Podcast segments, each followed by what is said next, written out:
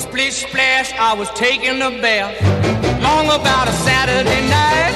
Yeah. 점심 먹고 유쾌한 시사 디저트 한 입. 최영일의 시사 본부. Well, I stepped out the tub, put my feet on the floor. I wrapped the towel around me and I opened the door. And then a splish splash. 네, 시사본부 매일 이 시간 청취자분들께 드리는 깜짝 간식 선물이 있습니다. 물론 오늘도 준비가 돼 있고요.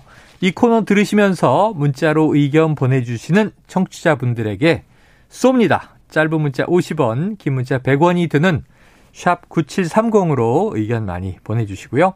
자, 오늘은 바로바로 짜장맛 컵라면입니다. 뭔지 아시죠? 네, 짜장맛 컵라면 기대해 주시면서 자, 스포츠 소식으로 한 주를 정리해보는 스포츠 본부 입담 가창력 외모 모두 출중한 정윤호 PD 나오셨습니다. 네, 어서 오세요. 안녕하십니까. 오늘은 되게, 착해 보이네요. 아, 좀 너무 소개가 부끄러워서 네네네. 약간 연예인 필을 줄이고 그렇습니다. 평범한 척. 네. 자, 이 오랜만에 이제 야구 얘기 해봅니다. 지금 그렇죠. 시즌 끝난 얘기 한번 총결산 했었고요. 네. 시간이 이제 몇 주 흐르고 있는데, 자, 스토브 리그. 네네. 요즘 많이 아시더라고요. 네. 같은 제목의 드라마가 지난해 방송돼서 그렇죠. 청취자분들도 친근해지셨는데, 그래도 한번 무슨 뜻인지 소개해 주세요. 스토브가 영어로 하면 난로죠. 그 난로. 네, 시즌 동안 이제 다 지나고 추운 겨울에 어. 따뜻한 난로 앞에서 펼쳐지는 리그다. 네. 난로 쬐면서 이제 선수들 이적이라든가 어. 어, 영입을 다룬다는 뜻인데 음. 예전에는 이런 이적 시장이 그렇게 중요하게 다뤄지 않았어요. 이적도 많지 않았고 그런데 네.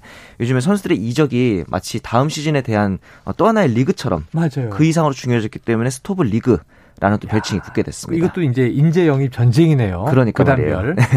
근데 왜 패치카 리브라, 리그라고 안 하고 스토브 리그가 됐어요? 패치카라고 하면 좀 모르지 않을까 사람들이. 벽난로에 대한 이 그러니까요. 환상들이 있으니까. 네. 자, 어제 키움 히어로즈 이 푸이그 선수 영입하는데 성공했다. 맞습니다. 이 뉴스가 전해져서 와, 이게 예전에 이제 류현진 선수와 LA 다저스에서 아, 그렇죠, 그렇죠. 단짝이고 뭐 장난도 엄청 하는 영상 막 공개되고 그랬었잖아요. 그래서 어, 그 푸이그 정말 그 푸이그야 그랬는데 네. 그동안 이 푸이그 선수 어느 팀에 있었어요? 18년도까지 이제 LA 다저스에서 뛰다가 네. 그 이후로 트레이드를 거쳐서 신시내티, 어. 클리브랜드까지 갔는데 어.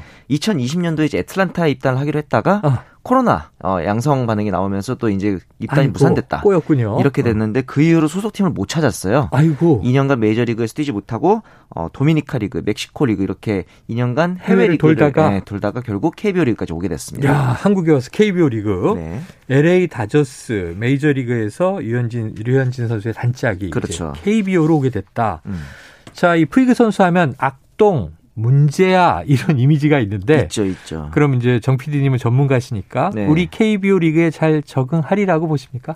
아, 저는 반반인데 아, 왜냐하면은 영입 직후에 보니까 그 전에 있었던 메이저리그에서 오프 시즌 때 난투극 벌이고 음. 팀원들하고 싸우다 왕따 되고 네. 관중들한테 욕설하기도 하고 좀 되게 에피소드가 많았거든요. 맞아요. 그런데 이제 우리나라에 왔을 때 좋은 점은 뭐냐면은 우리나라 KBO 리그의 특징이 굉장히 흥이 많은 리그잖아요. 아, 그렇죠. 벌써부터 지금 키움 팬들이 네. 어, 푸이그의 개인 SNS에 가서 뭐 축하한다 반갑다 하니까 어. 푸이그도 신나서 강남 스타일 영상에다가 아. 자기 얼굴 합성한 영상을 올리면서 아, 빨리 보고 싸이 싶다. 얼굴에. 네.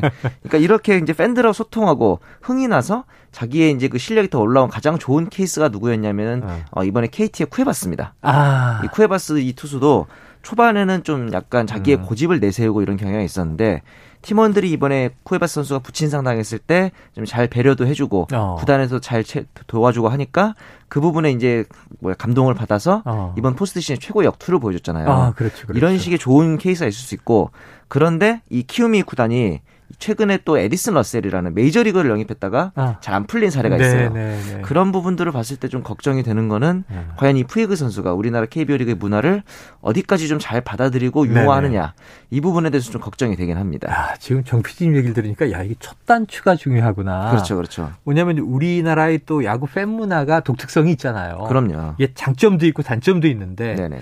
좋은 쪽으로 흥이 서로 맞는 쪽으로 딱 끼워주면 음, 기분 좋게 같이 갈 수도 있고. 맞습니다. 팬들은 팬들대로 푸이그 선수 푸이그 선수대로. 처음에 한번 잘못 끼워주면 우리나라 또 팬들의 이 비판 문화가 아, 그럴 수 있죠. 무서울 때는 무섭거든요. 좋을 수도 있고 나쁠 수도 있는 게 키운 팬들이 그렇게 네. 다른 구단에 비해서 그렇게 어, 팬덤이 격렬한 편은 네, 아니거든요. 네, 네. 그런 부분에 있어서는 푸이그 선수 조금 덜 부담을 느낄 수 있겠다라는 어. 장점은 있겠죠. 그래요. 처음에 좀 좋은 관계로 서로 윈윈하는 관계를 시작했으면 좋겠습니다. 네. 자, 키움의 푸이그 영입 이거 워낙 뭐 눈에 띄는 뉴스- 뉴스였고 그렇죠. 현재까지 스토브리그 얘기해서 네. 눈에 띄는 좀 각 구단의 상황 정리하신다면 어디를 주목해 보면 좋아요? 역시 이제 기아 타이거즈가 장정석 단장이랑 김종국 감독을 선임을 했고 네. 그 다음에 이제 FA 이적이 아직까지 없어요. 없어요. 한화의 최재훈이 이제 한화와 다시 재계약을 하는 것 뿐이고 어. 의외로 그 외국인 영입은 조금 빠르게 이루어지고 있습니다. 네네. 오늘도 이제 LG의 플롯코, 롯데에선 DJ 피터스, 한화가 터크먼, 삼성에서 수아레즈. 음. 보통 FA 영입이 먼저 일어나거나 동시에 일어나는 경우가 많은데 네. 외국인이 이렇게 빨리 영입되는 이유는 어. 최근에 이제 코로나19 여파로 아. 메이저리그, 마이너리그에서도 경기를 많이 선수들이 못 뛰고 있거든요. 네네네. 그러다 보니까 좀 적절한 외국인 선수를 찾기가 수급하기 어렵다 보니 어. 좋은 선수가 있으면은 빨리빨리 계약을 네네네. 각 구단마다 많이 하더라고요. 아. 그런 부분 때문에 아직 FA보다는 외국인 선수 수혈에 좀 더 구단들이 관심을 네. 기울이고 있습니다. 코로나19 상황이 분명히 영향이 이. 외국인 선수, 국내 선수, FA 네네. 이적 시장에 스토브리그의 패턴에도 그렇죠. 영향을 주고 있는 기현상을 보이고 있습니다. 네네.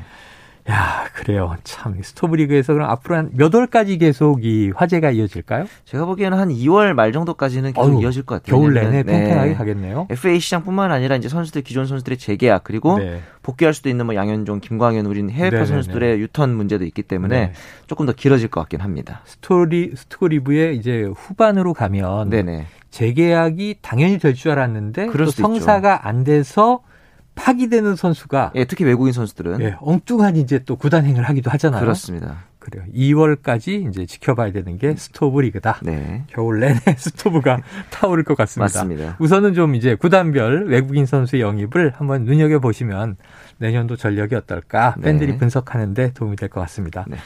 자, 얼마 전에 마무리된 이 K K 네. 리그 1 얘기도 해보죠. 올해 전북 현대모터스 우승했네요. 또 전북이 우승했습니다. 또? 네. 5연패를 달성했죠. 최종전에서. 네, 음. 제주를 2대 0으로 제압하면서 네. 이렇게 12개 팀이 참가하는 리그잖아요. K리그 1이. 아 그렇죠. 여기서 5연패를 달성할 확률이 수학적으로 봤을 때 0.0004%다. 엄청난 확률을 달성한 그렇죠. 거네요. 12분의 1의 확률을 5년 연속 달성한 거죠. 네.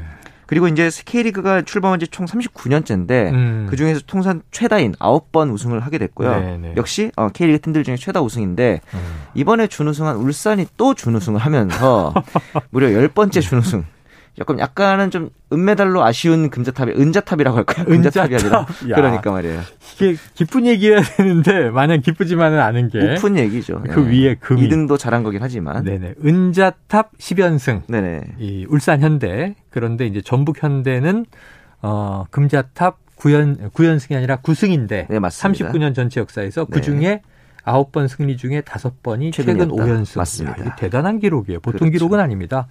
자, 그런데 K리그 시상식에서는 울산이 더 빛났다. 이건 무슨 네. 얘기입니까? 베스트 11에 전북 선수는 이제 한 명이 선발됐는데 홍정호가 네. 울산현대에서는 이동준, 박호, 불투이스, 조현우 이렇게 네 명이 어, 뽑혔거든요. 그래요. 거기다가 영플레이어상도 이제 설령호 선수가 타냈고요. 네네. 최근에 이제 K리그 같은 경우는 유망주 육성이 굉장히 중요해요. 네. 22세 이하의 선수가 어, 강제로 두 명에서 한 명까지 출전을 해야 되는 음. 조항이 있는데. 오세훈, 김민준, 강윤구 이런 선수들이 성장이 좀 두드러졌기 때문에 울산 입장에서는 앞으로의 미래가 밝다 이렇게 네. 볼수 있는 거죠.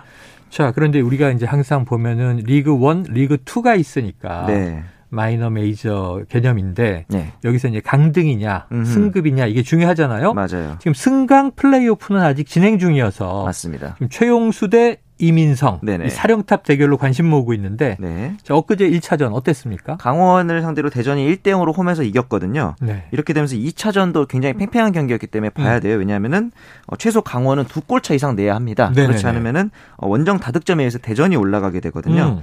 그리고 최용수 감독 역시 어, 이번 2차전에 앞서, 앞서서는 공격 축구를 하겠다 이렇게 선언을 했기 때문에 음. 강원 입장에서는 약간 더 물- 불리한 상황이 됐습니다. 그래요. 한번 지켜보도록 하죠. 이것도 네. 흥미진진합니다. 자, 이번 주 스포츠 이야기는 여기서 정리하겠습니다. KBS 스포츠국의 정현호 PD와 스포츠본부 함께 했습니다. 고맙습니다. 네, 감사합니다.